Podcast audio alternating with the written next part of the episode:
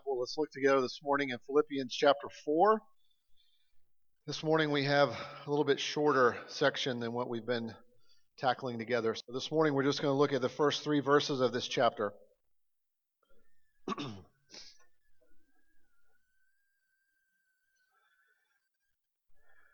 as I'm about to read this, remember that this is just a portion of a letter from home. This is God's word to you. Therefore, my brothers, whom I love and long for, my joy and crown, stand firm thus in the Lord, my beloved.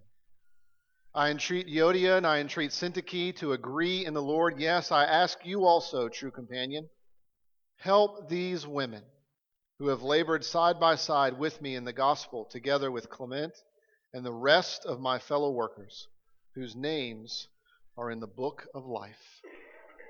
Let's pray together. O Lord our God, we are here because the lies that we often are told, the lies that we often believe, the lies that we often want to buy are just empty. We need to be reminded that our hope is in you. We need to be renewed in the fact that you are our rock and our salvation that you do care about our lives, that you do care about us, and that you have done something about it. So help us, Lord, today to remember that your word not only gives life, and how desperately we need that, but your word also has power to heal and to restore, to challenge and convict and encourage. It is indeed like a lamp that we can carry with us to help us walk each and every day. So, Lord, act on us. If we need to be made alive, then bring us to life. If we need to be encouraged, then encourage us. If we need to be challenged, challenge us. Whatever it is, Lord, have your way with us. We're your people. We need you. We pray this in the name of our Jesus our Savior, our Redeemer. Amen. What does it mean? Here's the question we're going to look at this morning. What does it mean to walk with Jesus daily, weekly, monthly, yearly when it's hard?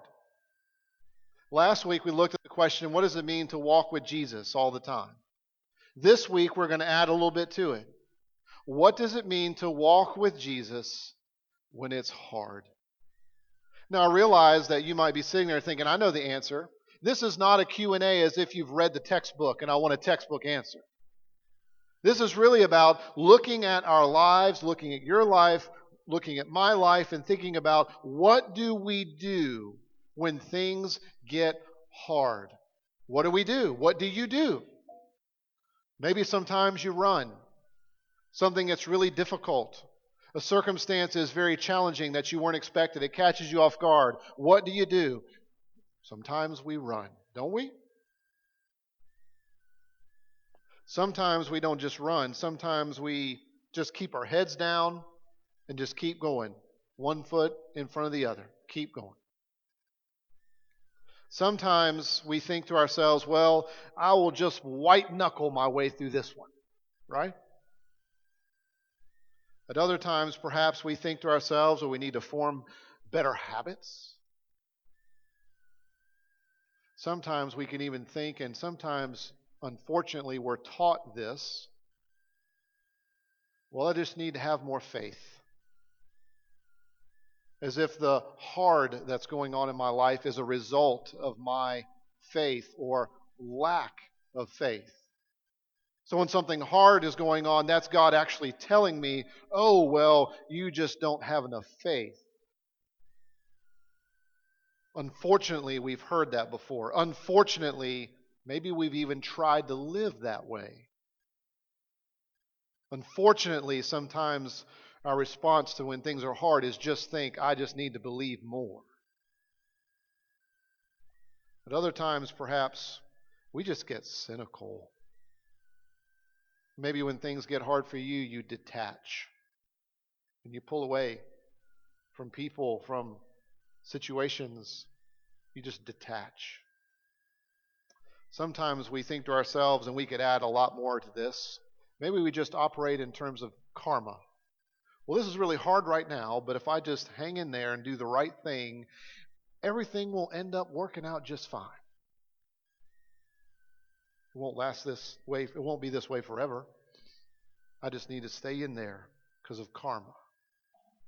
Well, I want you to know that God gives us a much different answer to this question. God gives us a much different answer to the question what does following Jesus look like when things get hard, when it's difficult? God's answer to this question is actually found in this text that we looked at this morning and I've read to you. It's found in verse 1. God's answer is this stand firm. What does walking with Jesus look like when things get hard? It looks like standing firm, standing firm. Now, you might hear that and initially think to yourself, oh, I know what that means. That means dig my heels in. That's not it at all. When God says stand firm, He's not talking about digging your heels. It's actually more like God saying, keep going. Standing firm looks an awful lot like continuing to move forward. You see, when God says stand firm, He's not so much addressing our feet as He is addressing our heart. Standing firm has the bullseye of our heart. God wants us to stand firm. He wants us to be anchored in our hearts no matter what happens. Now, you might think to yourself, well, how in the world did the Apostle Paul get here? How did God get here to tell us to stand firm? You see, we have the whole reason why standing firm makes sense. Paul gives us the entire reason as to why it makes sense to stand firm. That's why this chapter begins with this word, therefore. The whole reason why God wants us to stand firm, even when it's hard, is because of everything that's true that we've looked at together in chapter 3. Everything. Now, if you're like me, we have a tendency to forget what we just talked about last week. And if you're brand, here, brand new here and haven't heard that at all, then we need to make sure we review and think about it because it matters. Don't hear that as Dave saying that you need to remember my sermon every week. I don't even remember my sermons every week. But the whole reason why God says to stand firm is because of everything that's true in chapter 3. So let's review together. Let's dig down some more. Remember, the first nine verses of chapter 3, God is telling us through the Apostle Paul how desperately and completely we need the Lord Jesus Christ. You see, oftentimes we, we, we think to ourselves, I need Christ because of my shortcomings. And that's true. But the Apostle Paul was pressing it further. Remember, there was this question we looked at together What is it the question still stands. The question's still on all of our plates. What is it that if someone were to come to you and say, Tell me about yourself, what is it that you would point to to say, This is what it means? This is how I tell you that I am somebody? What is it that you would say to someone? How would you answer that question so that you would say, This is who I am? The Apostle Paul, you see, is reminding us that we oftentimes know that we need Christ because of our shortcomings. But the message of Christianity is more. The message of Christianity is that we not only need Christ because of our shortcomings, we actually need the Lord Jesus Christ because of all the good things that we think we've done.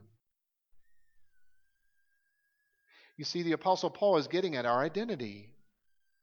The Apostle Paul says, Look at my resume in the first nine verses. Look at my education. Look at my accomplishments. Look at my education. Look at my intentions in the way that I have intended to do everything. You see, oftentimes we live our life thinking we might need Christ for our shortcomings, but let me show you my resume. Let me show you my accomplishments. Let me show you my education. Let me show you my intentions. Don't you realize we live in a day in which intentions almost rule everything? Well, if you just have good intentions, everything's wonderful. The Apostle Paul says no. God says no. You see, in Christianity, the best of what you think you can ever do, the best of what you can accomplish, amounts to a big pile of dung, rubbish. I can't even say what it really means. It's crap. It's a big, smelly pile. The best of what I got is a big, smelly pile before God. I need Jesus not only for my shortcomings, but for all of my good things. As a matter of fact, all of my resume only communicates how lost I really am. Because he goes on to say that he had to be found in Christ. You see, God looks at us through Christ. God sees what Christ has accomplished for us, and it means everything. So we are literally completely, completely found in the Lord Jesus Christ. Not anything else. It's Jesus plus nothing. Not my resume, not my education, not my intentions. It's Christ plus nothing. And my identity is in the Lord Jesus Christ. So, the Apostle Paul says, I've actually been found. And that means that we ought to live every day with a constant sense that the best of what I think I can do, the best of who I think I am, gets me nowhere before God. To say it more explicitly, at heart, I am not a good person. I am not a good person at heart. The Apostle Paul says the identity that we get from Jesus in the first nine verses is actually connected to a much bigger story. Look at verse 10 and 11 of chapter 3. The identity that we have in Christ is actually connected to something much bigger. You see, every day I am understanding that I need to know Jesus and the power of his resurrection. When the Apostle Paul wrote that, he had been a believer for over 25 years. You see, his identity, being found in Christ, was connected to everything about him, all of his life. He thought, I need to know Christ every day more and more. I need to know the power of his resurrection more and more. If Christianity is just a way to make your now bearable, if that's all you think Christianity is, then Christian, all Christianity is is a crutch. It's a meme. That's it. But the truth is, is that Christianity is connecting to us to everything, the big story of what God is doing. So that every day I live my life, not just because Christianity makes my life bearable, actually, what happens is I have a present power from a future glory at work in my life. That's knowing Christ every day. That's wanting to understand the power of his resurrection all the time. I have a present power at work in my life. It's based on a future glory, and I live my life connecting to that every single day. So you see, Christianity doesn't make us lazy. It doesn't make us not wanting to exert effort, not thinking about my job to, through bringing glory to God, not wanting to just become a couch potato. It's actually what enlivens and strengthens us to work. Because we see that every day I know that I'm going to need the Lord Jesus. And every day I get to experience the power of His resurrection. So that what we looked at last week, 12 through 21, so that we would press on. You see, we have been so radically changed and so reoriented. Our hearts are reoriented toward hope to such a degree that we press on. That's what Paul says in verse 12 through 21 of chapter 3. We press on. We press on in our lives, meaning we pursue with aggressive action. We press on. we gather all of our lives into one burning focus the Lord Jesus. We gather up everything that we are, all of our callings, all the circumstance of our lives, all of our dreams, our past, our present, and our future. We gather up every single thing every day our money, our recreation, our families, our, our future, our singleness, our, our spouses, everything we gather up and run it through one focus Christ.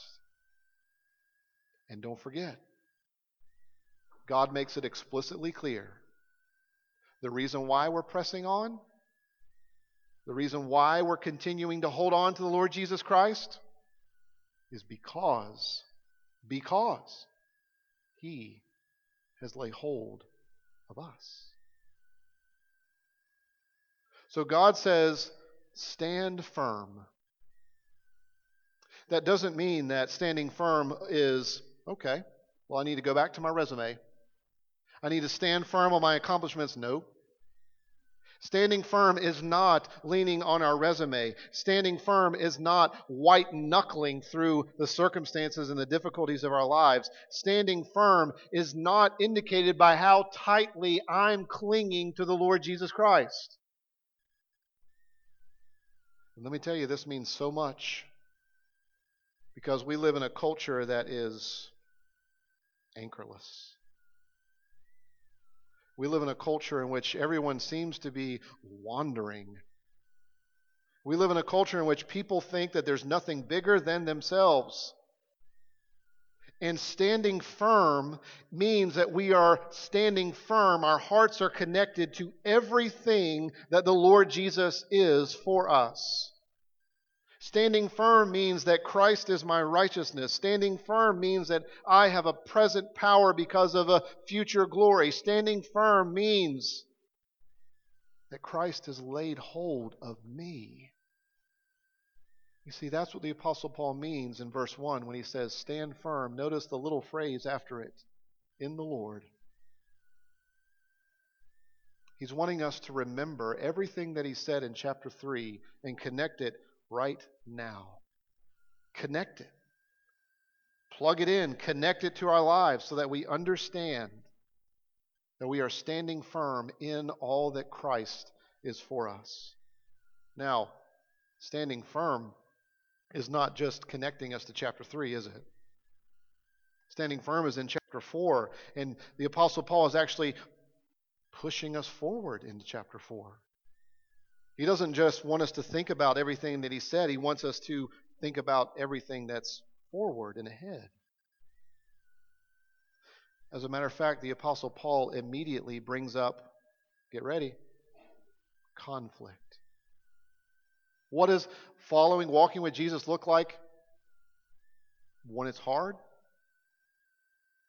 Well, the Apostle Paul tells us what's hard. There's conflict. There's conflict going on. Surprise! There, there's conflict in the church. Surprise! I meant that as a joke. I meant that sarcastically. You see, the church of the Lord Jesus is not where perfect people gather together. The church of Jesus Christ is exactly the same today as it was back in the first century. It's made up of sinners, it's made up of people who mess up all the time. It's made up of people who have a tendency to not get along with others. All of us have been hurt by the church, perhaps some more than others. But it's true, isn't it? The church is made up of sinners. And the Apostle Paul particularly points out Euodia and Syntyche. As a matter of fact, he tells them that he wants them to agree. In other words, what is he assuming? They don't agree. There's conflict in the church. It should be no surprise that right that right as the apostle Paul is saying stand firm in everything that Jesus is for you. Stand firm in that. Not so much dig your heels in as far as much as keep going. Standing firm is pointing to our hearts.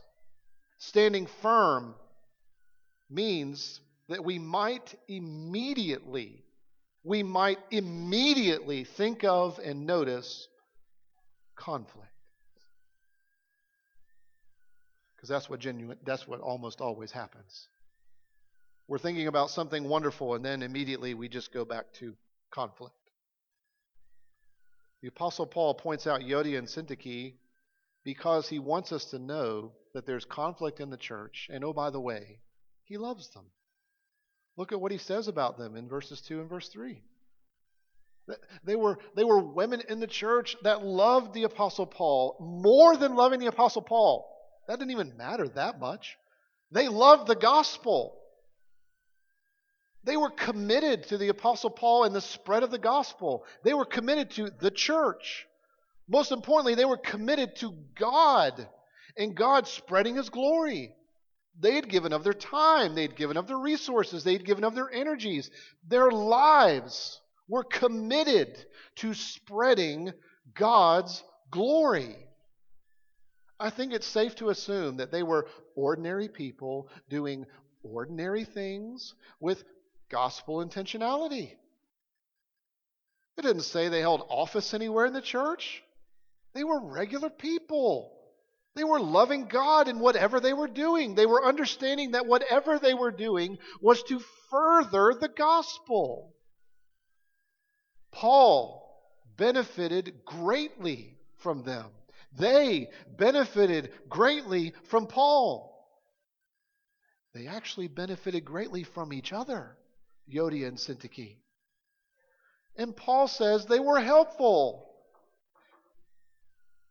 He wasn't saying, you know what, this church is perfect in Philippi except for these two ladies. He's reminding us all that conflict is everywhere. He's reminding us that these ladies loved the Lord. And he goes a little step further. He doesn't just talk about Euodia and Syntyche and how they side by side labored with Paul in the spread of the gospel. He also mentions another person. Listen to this, verse 3. Yes, I ask you also, true companion. Are there other readings of this? We have no idea who this is. True companion is identifying someone. We have no idea who that is. But whatever's going on, Euodia and Syntyche are not agreeing. They're not getting along. And the Apostle Paul mentions someone else. We don't know who he is. The name Syzygus, which is the word, is not, you know, like a common name, you know. Maybe he's a true companion, true fellow, loyal, yoke man. They're just all kind. We don't have no. We have no idea who this is. And maybe Paul did that intentionally. Because you see, he's wanting us to connect our lives with the gospel. He's wanting us to stand firm. He's wanting us to recognize, oh, well, maybe I am in a position since this person isn't named, and I can immediately write that off. Well, that's my that's not my name, so I don't have to do anything with that. Maybe he is purposely being generic so that we would read this, just like the other churches that would hear this from the Apostle Paul, and think to ourselves, oh, yeah, I have a role to play in helping out, in dealing with conflict in the church. Oh, yeah, I'm here. I'm alive. I know these people. I know what's going on. I need to help where I can, where appropriate, when appropriate. Maybe he's leaving it ambiguous because he wants us to plug our lives into this and think about what's going on in our midst and think about how God can use us as we are living out the gospel together. And maybe that's also why the Apostle Paul doesn't specify the conflict because it's too easy for us to hear of the conflict that they had and think to ourselves, oh, well, well, we would never. Christ Pres, oh man, we would never argue about that, right? Oftentimes, these things are left very generic because we're meant to hear them and bring them home and apply them to where we are. There's some type of conflict going on, and we don't know what it is because he wants us to think it has far reaching application. Yes, all of us should think about conflict. All of us should think about how we can be involved to help others in the midst of this. It's true. And the truth is, most of us live the majority of our lives trying to avoid conflict. Now, I realize some of you out there really love conflict and, you know, you thrive off of it, but most of us don't. Most of us spend an awful lot of mental energy trying to avoid conflict. Most of us spend an awful lot of emotional energy trying to avoid conflict. We really do. And even if we enjoy conflict at some point in time, maybe it's not so much the conflict that at times we have to enter into, it's the fact that it makes us feel awkward. And we don't want to feel awkward. So we just do everything we can to avoid conflict. Even if that means suppressing bitterness and hatred even if it means promoting some level of disunity that we can't handle. The gospel of the world, the news that you hear every day, the message that our culture gives us is that there is actually a formula that we can all use to avoid conflict. You know that? We all live in the culture. If you haven't noticed yet, we are part of the culture. The culture gives us this message of how we can avoid conflict. It's a formula. It's made up of three ingredients. There are a whole lot of other ingredients that we could put that I could tell you, but I'm just going to limit it to three. Here's how our world says to avoid conflict. Here's ingredient number one. You ready? See if this resonates with you at some level. Maybe I've just completely missed it this week. Completely swung and miss. Ingredient number one project the identity that you think other people want you to have. Here's how you can avoid conflict just project what you think other people want you to be. Uh, what that means is you say the right things at the right moment, you make sure you connect with the appropriate people at the appropriate time. You just create this little friend base and you just project if you have to lie, you just lie. Now, it's going to be a little bit of a lie, but it's just a lie, just a little one. You just project the identity that you think people want you to be. And if you do that, you can avoid conflict because, hey, you're going to agree virtually with everybody. And you're going to know the right people and you're going to know exactly what you're supposed to say. So you're just going to say it. That's why it astounds me that, you know, we can have a thousand friends on Facebook and we can't have a conversation with anybody. We're great at projecting an identity that we think everybody else wants us to have. Meanwhile, it's eating us alive on the inside. Second ingredient is this stay shallow, people. Stay shallow. Stay shallow. The more superficial, the better. You realize how these build on one another, right? See, if you can project the identity that you think everybody wants you to have, then what that means is you're stuck trying to do that all the time. What that means is you constantly need to stay shallow. Because if you go any deeper, the truth might come out. So we want to avoid that. So we just stay superficial and stay shallow. Look at our lives. How many people do we talk with? Do we ever engage in real, honest, open ourselves up kind of conversation? It's a challenge. It's uncomfortable. It's a way that we try to avoid conflict. We stay superficial. And here's the third one is that we live in a culture that's just wants tolerance. Tolerance, tolerance, tolerance. We're expected to coexist with everyone perfectly.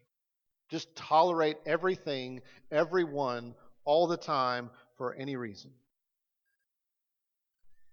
And what that means is that we're actually living in a very unloving culture. Now, I know that may not make sense to you, but just think about it for a minute. Remember this. Remember that the final form, the final expression of hatred is indifference. You see, if all we do is tolerate all the time and all we do is try to exist all the time, what that means is we're actually indifferent with everyone. We can't really have an opinion. We can't really share that opinion because that opinion would be not tolerating. So that means toleration comes across as being indifferent. You just have to take it. And we are living in a culture that is increasingly indifferent because tolerance is so important. And actually, what's happening is that we're living in a culture that is increasingly unloving.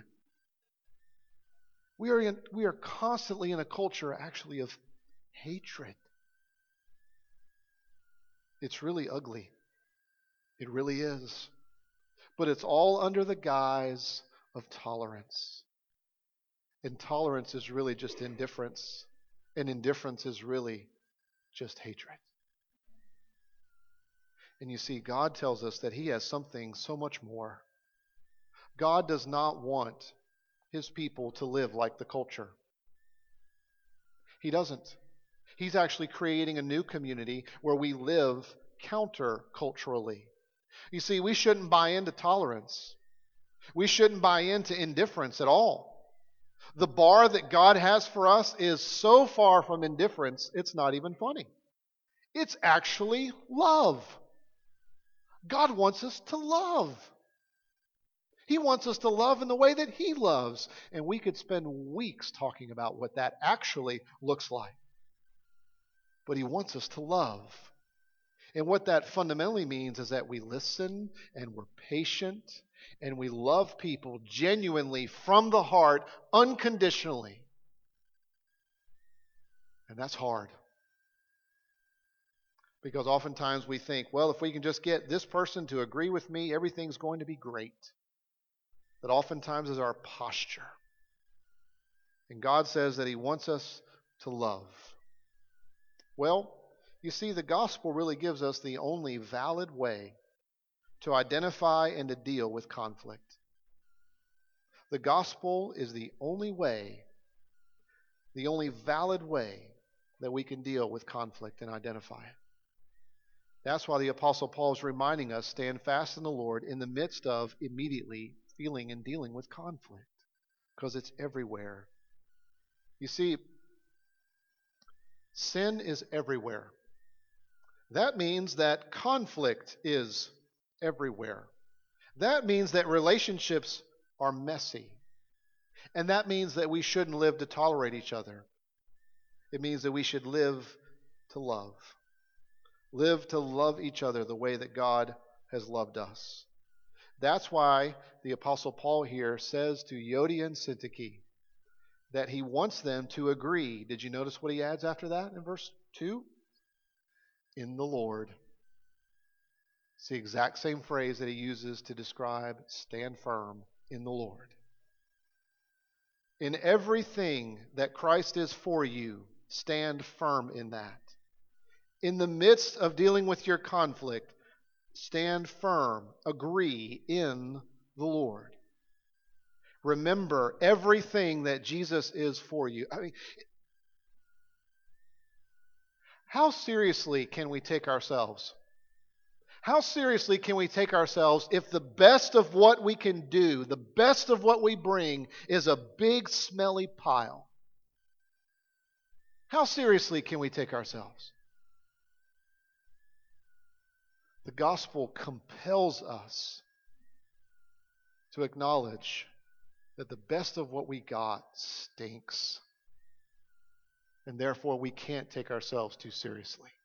We just can't we have to know that there's going to be conflict everywhere because we start it. And we have to be able to acknowledge that not only times do we start it, sometimes we add on. And Paul is very passionate about this. Look at what he says in verse 1. He wants us to stand firm.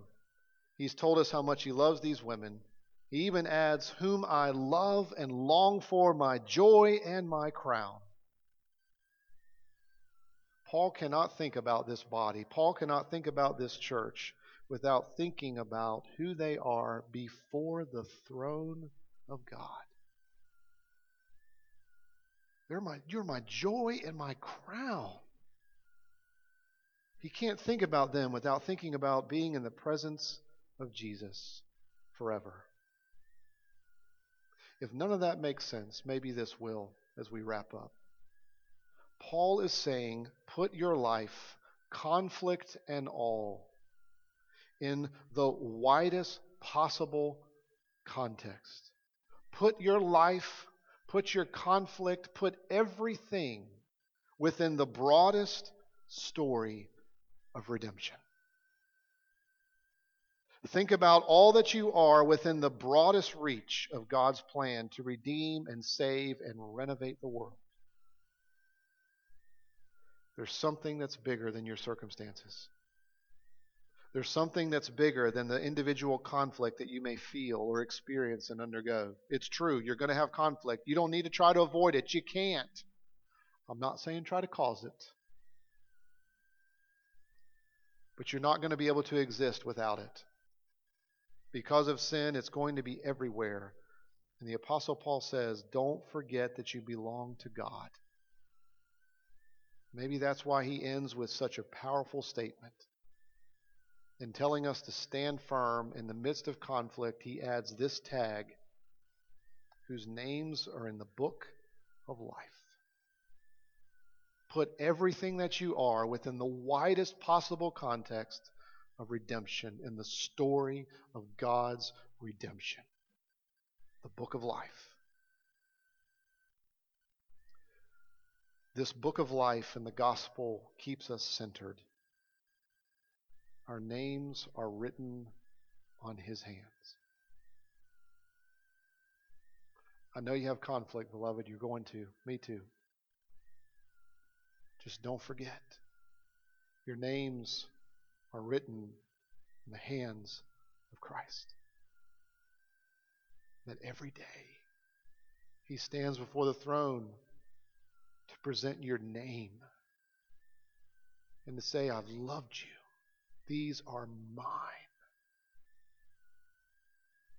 Now, if we can just keep in mind the book of life, it might help us understand our conflicts for what they really are because the book of life and what Christ has done keeps us centered. I just lost my job. But oh, yeah, my name is written in his hands. I just got the promotion I've always been waiting for. I'm getting everything that I want. I get my dream job. Oh, yeah. But what's more important is that my name is written in his hands. I'm going through a really difficult time. It's not easy. There's a lot of stuff going on. I'm stretched in a lot of different directions. Oh, yeah. But my name is written in the book of life. I don't know the future, and I'm terrified about the future. Oh, yeah. But there's the book of life. I have this horrific conflict that's going on. But my name is written in heaven. And maybe the person that I'm in conflict with, their name is written in heaven too. And maybe if I'm not sure, they need to know that I that I don't take myself too seriously. Because there's something far more important to me than just being right. It's that I'm standing firm in Christ. Amen. Let's pray. Lord, your word is indeed powerful. Uh, it is life giving. It does cause us to think and to wrestle with who we are. Lord, if, if we live our lives and just are around people all the time that just agree with us, and if we just expect you to agree with us and what we want, then we don't really have you. We have a God that we've made up. We don't really have friends. We just have people gathered around us that are just really exist to promote us. Thank you, Lord, for speaking truth. We need to hear that we need to stand firm in all that Christ is for us. Thank you for being so plain, Lord, that conflict is everywhere and that we are part of that problem. Help us, Lord, to remember that what Jesus has done for us matters every single day. Help us this week to live for you, to stand firm. We pray this, Jesus, because without you, we really have nothing. And with you, we have everything. Amen.